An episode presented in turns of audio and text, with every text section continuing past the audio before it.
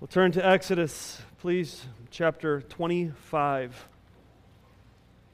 Exodus 25 through 31. And as you're turning there, I'll just remind you that we are in this book of Exodus, that we ha- can divide Exodus into three parts. Part one would be deliverance from Egypt. We saw God deliver his people from Egypt out of bondage. Part two would be God's decree that God gave his people a covenant, and with the covenant came a law. And now, part three, we see God dwelling with his people. We could also see this through a marriage lens.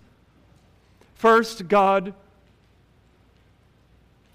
goes and finds his bride. God brings his bride out of this bondage. God then makes this covenant with this bride. You could, you could call it a marriage. And now God moves in with his bride. He dwells. He comes to live among his people. Exodus chapter 25, verses 1 through 9. The Lord said to Moses, Speak to the people of Israel that they take for me a contribution. From every man whose heart moves him, you shall receive the contribution for me. And this is the contribution that you shall receive from them gold, silver, and bronze, blue and purple, and scarlet yarns, and fine twisted linen, goat's hair, tanned ram skins, goat skins, acacia wood, oil for the lamps, spices for the anointing oil and for the fragrant incense, onyx stones and stones for setting for the ephod and for the breastplate. And let them make me a sanctuary, that I may dwell in their midst, exactly as I show you according to the pattern of the tabernacle and of all its furniture. So shall you make it. Turn to Exodus chapter 29, and as you turn there, some of you might ask, where did they come up with all of these fine stones? Where did they come up with gold? Where did they come up with slaves? These are, or, or, or silver. These are slaves wandering in the desert. How do they have these things? There have been some, some secular scholars who throw doubt onto the Exodus passage and say, well, this is, would have been impossible. There's no way that slaves would have had such wonderful things. The answer is easy. Do you remember when God delivered Israel out of bondage? Do you remember exactly what God told Israel to do? Plunder, thank you, Leo, plunder the Egyptians of gold, silver, etc. Why? So that they might have bling bling? So that they might look good? So that they might have stuff? No. Because God was delivering them out of bondage so that they might worship Him. And so they're taking all of these things, Egyptians freely just letting them plunder them so that they might worship God. And now they're building what is called, as you saw there in the text, a tabernacle. We'll get into this a little bit more. But before we get into the tabernacle, Exodus 29, let me show you the purpose of it in verses 43 through 46. There, meaning in the tabernacle, in this beautiful structure that you're going to build with all of these, this stuff, there I will meet with the people of Israel, and it shall be sanctified by my glory. I will consecrate the tent of meeting and the altar. Aaron also and his sons I will consecrate to serve me as priests. I will dwell among the people of Israel and will be their God. And they shall know that I am the Lord their God who brought them out of the land of Egypt, that I might dwell among them, that uh, I am the Lord their God. Why did God take Israel out of Egypt? So they, they might worship him.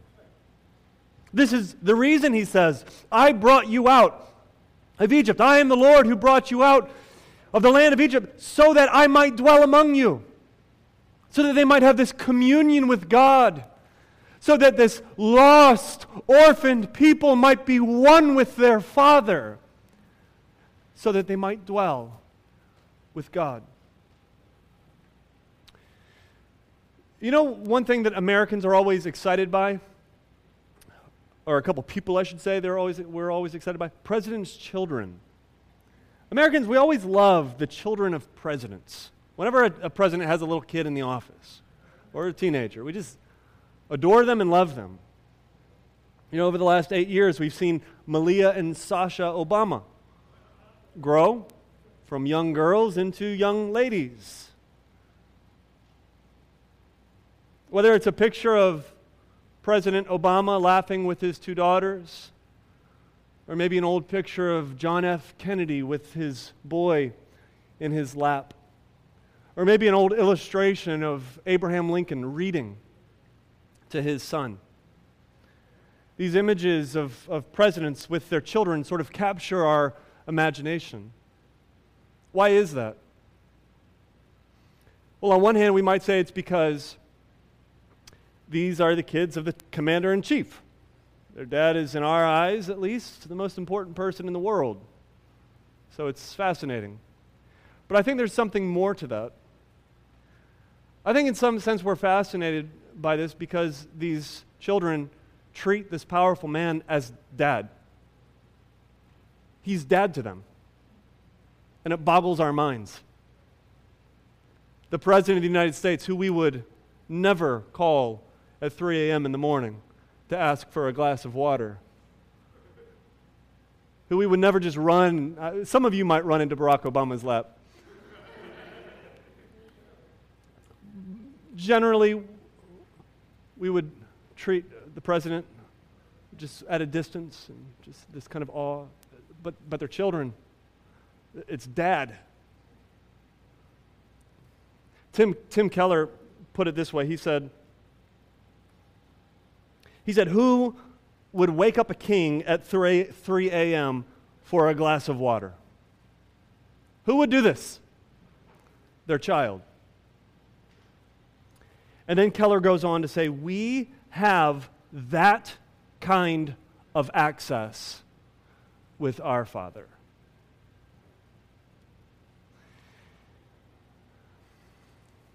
We have that kind of access. with our Father. I want to talk to you today on the theme let us draw near with confidence. Let us draw near with confidence. Some of you, when you consider your relationship with God, have zero confidence this morning.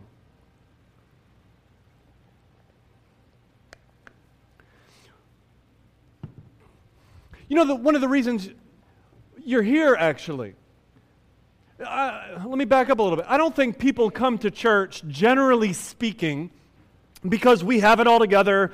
We're such a good Christian all week, and we're just going to go and be with God's people and, and tell God how good we did this last week. You know, I think we generally come together week after week asking this question Knowing all that I am, knowing all that I know about myself, is there any place for me in God's kingdom? Is there hope for me? Can I find a place in this Father's lap? Well, I want to give you confidence this morning. One of the questions I often ask people when I'm uh, sharing the gospel with them and trying to understand where they're at spiritually, I'll ask this question. I'll say, if you were just all of a sudden thrown, thrust into the throne room of God, here you are, and way up there is the majestic throne. There, God's presence rests on the throne. Would you boldly, right now, would you boldly run toward that throne? with all assurance and with all confidence, knowing that you are his child? Or would your initial visceral reaction be to hide in the corner in a dark space, hoping that he just doesn't see you there? Let us draw near with confidence this morning. My goal is that nobody in this room will walk out of here with a lack of confidence in their relationship with God. My goal is that we all will boldly enter into the most holy of holies where God's presence dwells and there find intimate communion with God. Now, let's, let's consider the tabernacle together. What is this structure? What you know, a lot of you guys, well, you're reading through the Bible. Some of you are doing a Bible reading plan. You're trying to get through the Bible in a year, and, and you get to Exodus, and the first half of it's like really good and like deliverance, and and then you get to the, the, the last half of Exodus. There's a table, it's to be two cubits long, made out of hardwood, with gold instructions, five chapters of all of these instructions, a lampstand, and you say, you know what? I think I'm done with my Bible reading for today. You just lost me. Well, I think it could be partly because we don't quite grasp what's going on here. So let's just take a moment. Let's briefly like skim over these five chapters and I want to grasp what's going on here. So first, remember that what we're doing here is we're building this tabernacle, we're building this, this structure, a tent structure that will be able to be moved throughout the wilderness where God will dwell with his people. We see first in chapter 25 that uh, careful instructions for how to build and, and place furniture into this structure. In verses 10 through 22, we see that there's going to be this ark, an ark of the covenant. It will be made out of hardwood, and inside the ark of the covenant well, of course, the covenant will be placed in there. The two tablets will be placed in there.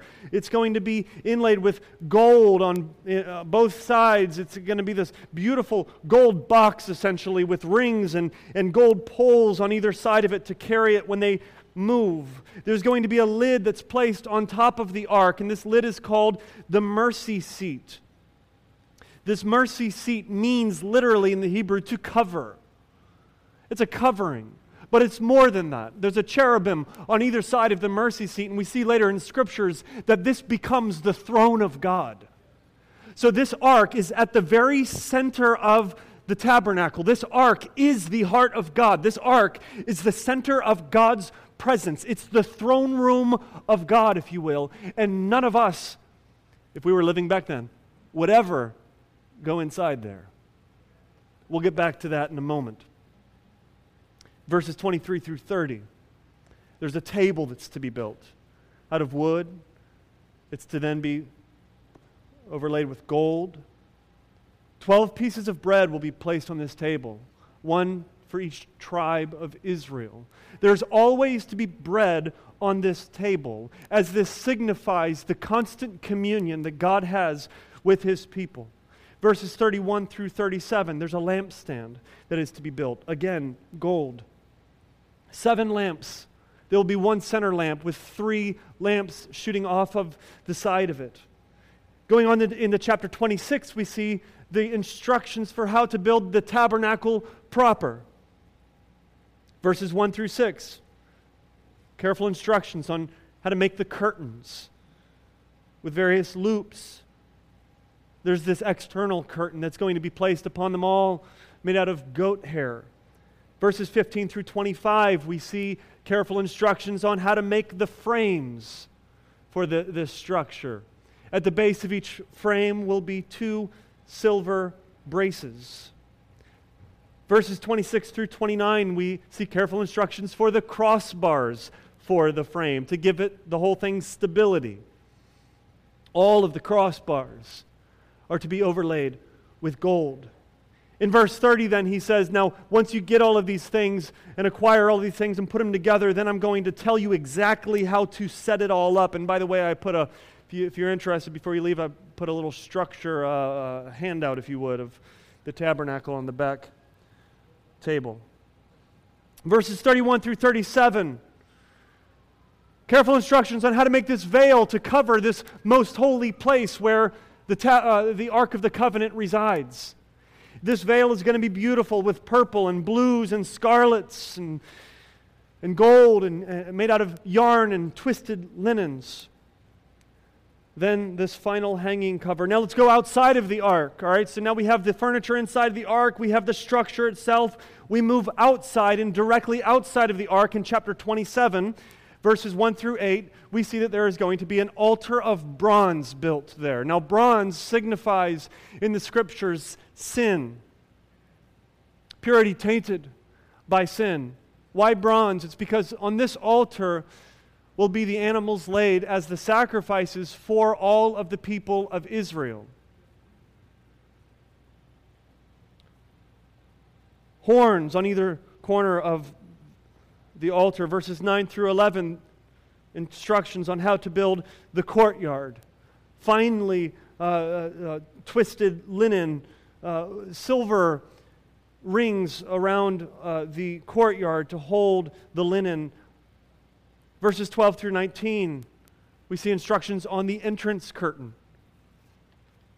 How to put this beautiful curtain together, which will, which will become the door the main door for the tabernacle. It'll be made out of blue, out of purple, out of scarlet. Verses 20 and 21.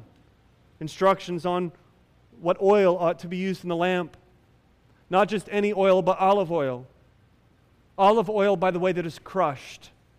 Olive oil that is bruised and beaten will be the fuel for this lamp. Ver- chapter 28, all of chapter 28 is specific instructions on the priest's garments, how to make these garments and what they ought to wear. Chapter 29, how to ordain or consecrate, set apart the priests for their service. In chapter 30, we see instructions for the altar of incense, which goes inside of the tabernacle. All of these instructions, all of this confusion, what are we talking about? Right? I know that's how some of us feel when we read this. Like, this is interesting. Like, some of you are engineers and you're like, oh, I love this kind of stuff. Two cubits, all right, I want to figure this out. Just made one. Boom, there you go. All right, one of you, I know Raymond is going to go home today and he's making something that I just read here. I'm not one to watch a movie twice. My wife is. When I first met my wife, one thing I realized was like, we have a hard time with movie selection because I want to watch something new and she wants to watch something that she can trust, something she's seen. I know this is a good movie. I don't want to waste my two hours, so let's just watch that one again. I have a hard time watching movies twice unless it's amazing. All right, so Interstellar. I watched Interstellar not too long, just, just two weeks ago, I guess. And I watched it twice. It's the first time I've watched a movie back to back, uh, two days in a row since I was probably eight. Just throwing out an age. Why did I watch Interstellar twice? Well, if you've seen the movie, just how, how many of you have seen Interstellar? I just kind of know who I'm talking to here. All right, so I won't blow it. This will be tough. All right, so if you watch the movie, there's this thing that happens and it's like kind of confusing, all right? And you're just wondering what's going on. And the whole movie's really confusing. And then you get to the end and, you and you say, oh, okay, I got to watch that again. And then you watch it again, you're like, oh, I see that and I see this, and oh, I didn't notice that before. You see it through the through the lens of, of the end. Now, this is how we read the Bible. We read the Bible through once and we get to the ark and the tabernacle, and we're like, this is so weird and confusing. What's up with all of this? And then we get to the end of the Bible and we say, oh, I see. I see. An altar, a sacrifice, a lamp, the light, bread, a table, fellowship. I see. You know, Hebrews chapter 8 through 10 is a commentary on the tabernacle. And as I was wrestling with where to go with this sermon on the tabernacle, primarily what I was wrestling with was this question How do I apply this for new covenant believers today? How do I apply the new covenant or the, the tabernacle to you that makes sense for you in January 2016? And then I read Hebrews. Let's go to Hebrews really quick. And keep your thumb, if you would, in Exodus. If you're new to the Bible, Hebrew, Exodus is at the beginning of the Bible, Hebrews is at the end of the Bible. If you just go to the back, you'll probably find Hebrews chapter 10, verse 21 through 23. Now, this is at the end of Hebrews' commentary on the tabernacle. And this is the application that the writer of Hebrews makes for us today. Verse 21 in chapter 10 and since we have a great high priest or a great priest over the house of God, referring to who? Jesus, thank you. Let us draw near with a true heart in full assurance of faith, with our hearts sprinkled clean from an evil conscience and our bodies washed with pure water. Let us hold fast to the confession of our hope without wavering. For he who is promised is faithful. Let us draw near, is the application that the writer of Hebrews makes as he considers the tabernacle. As we get to the end of the Bible, the oh, I didn't see that this entire time moment that we have is when we see Christ. And we see that all of the old were, were pointing to Christ. All of the weird stuff that we didn't understand, and the ark, and the, the lamp, and the, the courtyard, and the altar, it was all pointing to Christ, like Christ was there the entire time speaking, pointing us to Himself so that we might see Him face to face. And so we come now into the New Testament in the end of the Bible. We get to the end of the movie. And we see that this courtyard, which represented this distance between us and God, is now no more. Because the distance is done away with in Christ. We see that Christ was the sacrifice on the altar, He was the Lamb. We see that as we go into the tabernacle, we see this lamp that is that is creating light for the inner space. What does that mean? That is the light of Christ. The Holy Spirit waking us up, giving us light so that we might see, so that we might have faith. The curtain, we can go on. You know, a lot of us speculate what's heaven like? Have you guys ever had those kind of speculations? We sit back. I think heaven is like going to a Cleveland Cavaliers game, all right, when they win. Just that kind of energy. I think heaven, what is heaven like? We speculate, we, we read books about supposed experiences in heaven. You know, the Bible actually tells us what heaven's like. Look at chapter 8 of Hebrews.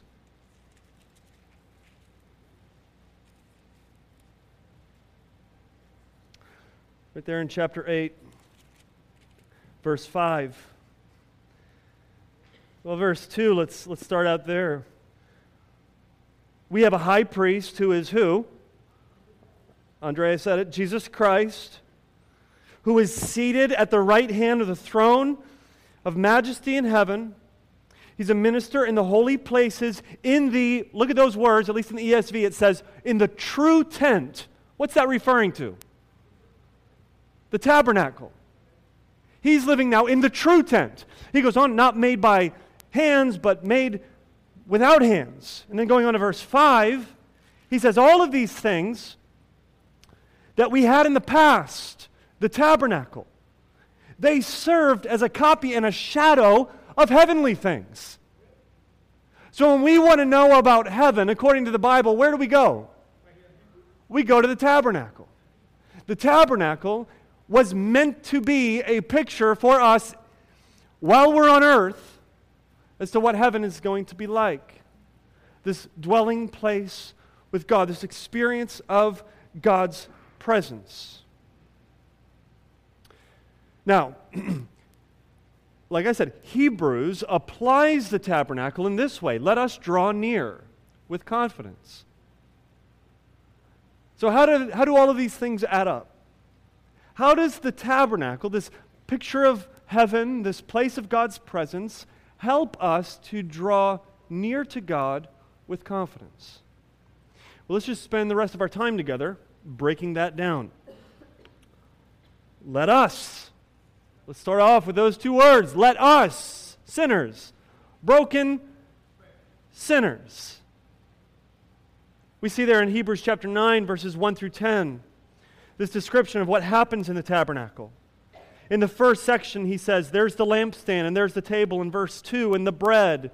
This first section of the tabernacle is called the holy place. And then we see the curtain. Behind the second curtain is what's called the most holy place. This most holy place is the place where God's Spirit dwelled on his throne, on the ark of the covenant. Now, many of us, Christians today, reading this from our perspective, and we read about how you know, the average person couldn't just simply walk through the tabernacle and, and pull the curtain back and walk in and eat a piece of the bread and then pull back the next curtain and see the Ark of the Covenant there and just be like, hey, God, and jump on to the, the lid and rest on God's throne. Right? But there was all of these this stuff, and we're going to talk more about this next week, but there, there were these priests that had to go in, and, and, and the furthest you could go was the courtyard, and they would offer a sacrifice to cover for your sins. And then once a week they would go in and they would eat on the Sabbath. Uh, and then once a year, he says, the high priest would go into the holy place, the most holy place, rather, and there he would make sacrifices for his people. We look back on that, and we got to be honest, it sounds very rigid, doesn't it? What's up with God? Why does God have to be so rigid? But as soon as we start thinking that way, we've got to recognize that we're thinking the wrong way. Let's go back to Exodus really quick.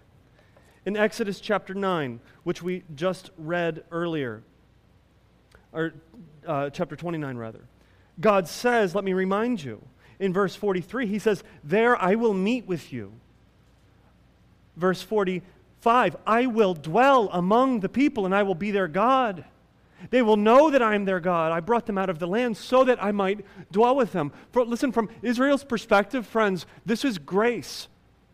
This isn't rigid, this is sheer grace. Now, just imagine that you're walking through the desert, this dusty desert. It's hot.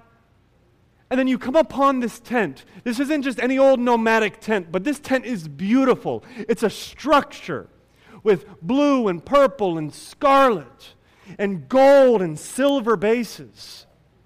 This would have been breathtaking. The tabernacle first stands as a picture of God's glory and God's holiness. He's beautiful, He's holy. Yet we've got to remember that the tabernacle stands as well as a picture of God's love. As you come upon this structure in the desert, what you know is that the Creator God has chosen to dwell with these people and He's moving with them, He's living with them. Then why all the sacrifices? Why all the priests? Because God is holy and we are sinful. And so, God, in His grace and God, in His love, made a way for human beings to live with Him in a way that does not diminish Him of His own holy and His own glory. Because you know, you and me, as we interact with each other, we change each other. Do you know that? It's just, it's just the way it is. You interact with another being and you're, you're changed. But God is immutable, God cannot be changed. So, if God is a holy God and we are sinners, how can a holy, immutable God ever live and dwell with sinners? In a way that his own glory and holiness will not be diminished and changed. Oh, his grace we see in the tabernacle. I hated brushing my teeth when I was growing up. My parents made me do it every day, twice a day.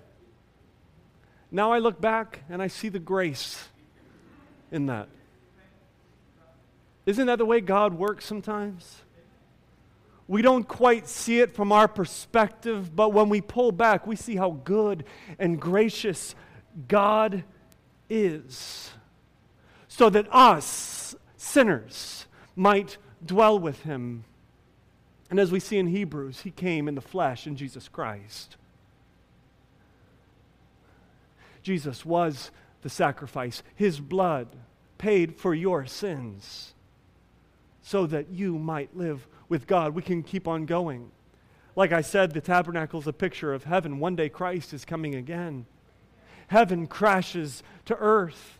The lampstand will be here. There is no sun, there is no need for the sun. We have the light. And what does God do for us? In a twinkling of an eye, we are changed. He changes us. He'll give us new bodies so that we might live for, with Him forever and ever and ever. God cannot be changed. And so God changes sinners so that sinners might dwell with God. Let us draw near. Let's just sit on those two words for, for a minute. If you had a friend that said, Hey, can we meet up? And you say, No, I, my, uh, my, my car is not working, I'm not going to be able to get to you today, and your friend says, That's fine, I'll come to you. What you know is that for good or for bad, your friend really wants to meet with you. Now, we cannot go to God. But God really wanted to meet with us. And so he came to us so that we might then draw near to him. God made the first move. Are you trying to draw near to God on your own?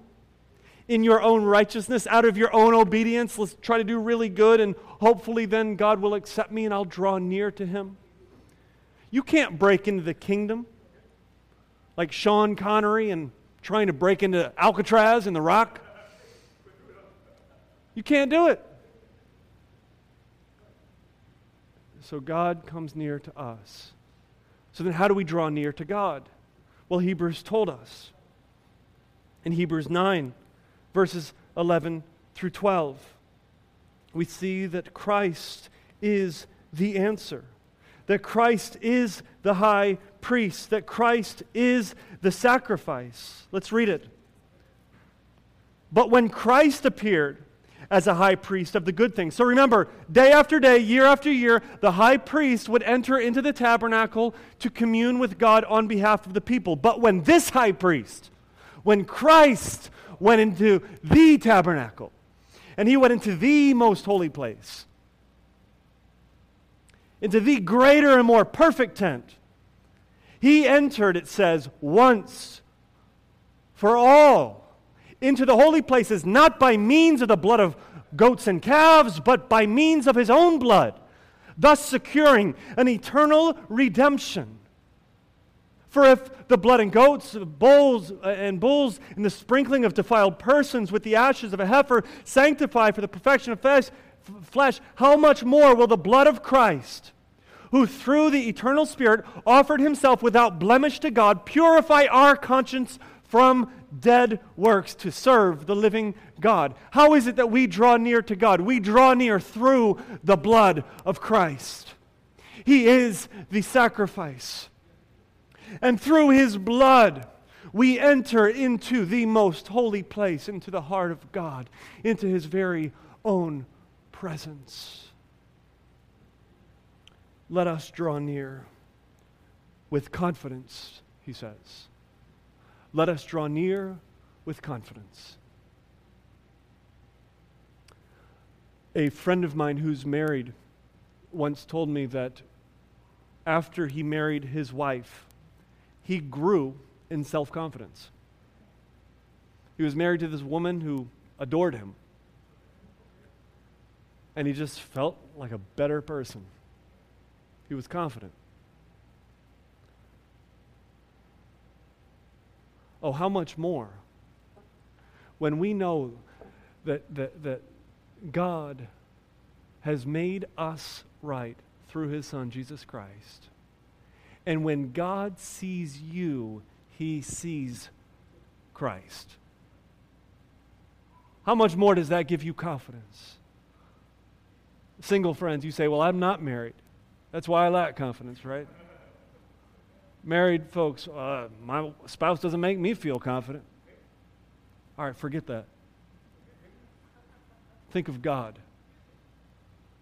God has made you right so that you might draw near to Him and run to Him. Our confidence comes not because of who we are.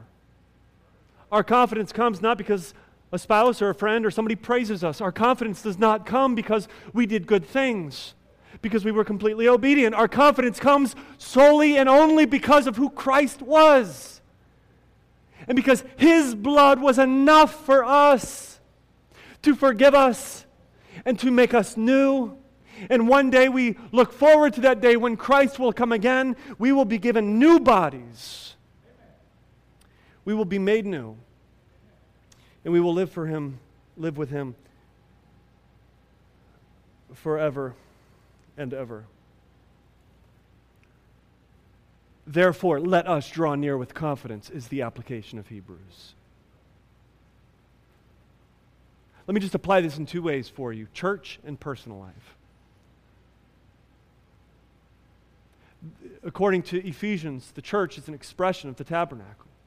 Because we are, when we gather, it says in Ephesians, not just simply when we're off doing our own thing at a coffee shop, but when we gather together, where two or three are gathered, when the church comes together, we are the body of Christ, the experience of God's presence. Now, what would keep us from this? Well, sometimes work does. Sometimes a late night and we forget to set our alarm. But you know, g- generally speaking, what keeps us from this is sin. I don't feel good. I don't feel right.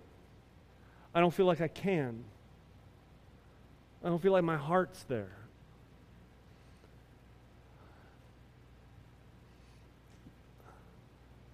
Christ has died for all of our sins. You are forgiven by the blood of Christ. You don't draw near to God, you don't draw near to His body because you're holy. You draw near because of Christ, because of what He's done for you. Well, let's consider this at a, at a personal level. A friend of mine recently asked me if I've stopped reading my Bible and I haven't been praying, I haven't had any interaction with God. What do I do? How might I start again? That might be a question a lot of us ask, and I think a, a good response might just simply be this just draw near with confidence. Just, just get in the Word. Just you don't need to do some kind of sacrifice. You don't need to beat yourself. Just go into the Word. Just enter back into your element of worship. Go back into this place, this holy place of God, and say, God, I've missed you. Thank you for drawing me back. Now may I draw near to you with confidence, knowing that you have fully embraced me because of Christ. Friends, listen, if you are here and you have received Christ as your Savior, you have turned from your sins and you have said, I trust that Christ is enough. You are able to draw near to God with confidence. Yet maybe you say, I've been hovering in the corner, I've been hiding out. I can't draw near. How might I draw near? Well, don't try to do it on your own. Look to Christ. And what you see is the high priest who gave his own life for you so that you might be forgiven of your sins, so that you might be given new life, so that you might be changed, so that you might dwell with God. Let us draw near with confidence. As Tim Keller said, the only person who dares wake up a king at 3 a.m. for a glass of water is a child. And then he goes on to say, We have that kind of access. Let's draw near. Father, we thank you for your word. We thank you for the fact that even though some of it seems confusing at first to us, that, that even in your own revelation you have cleared it up. You've taught us what these ancient symbols meant, and you've shown us Christ. I pray that we would draw near to you with confidence, not because of works of righteousness that I have done, but according to his mercy you've saved us. It's in Jesus' name we pray. Amen.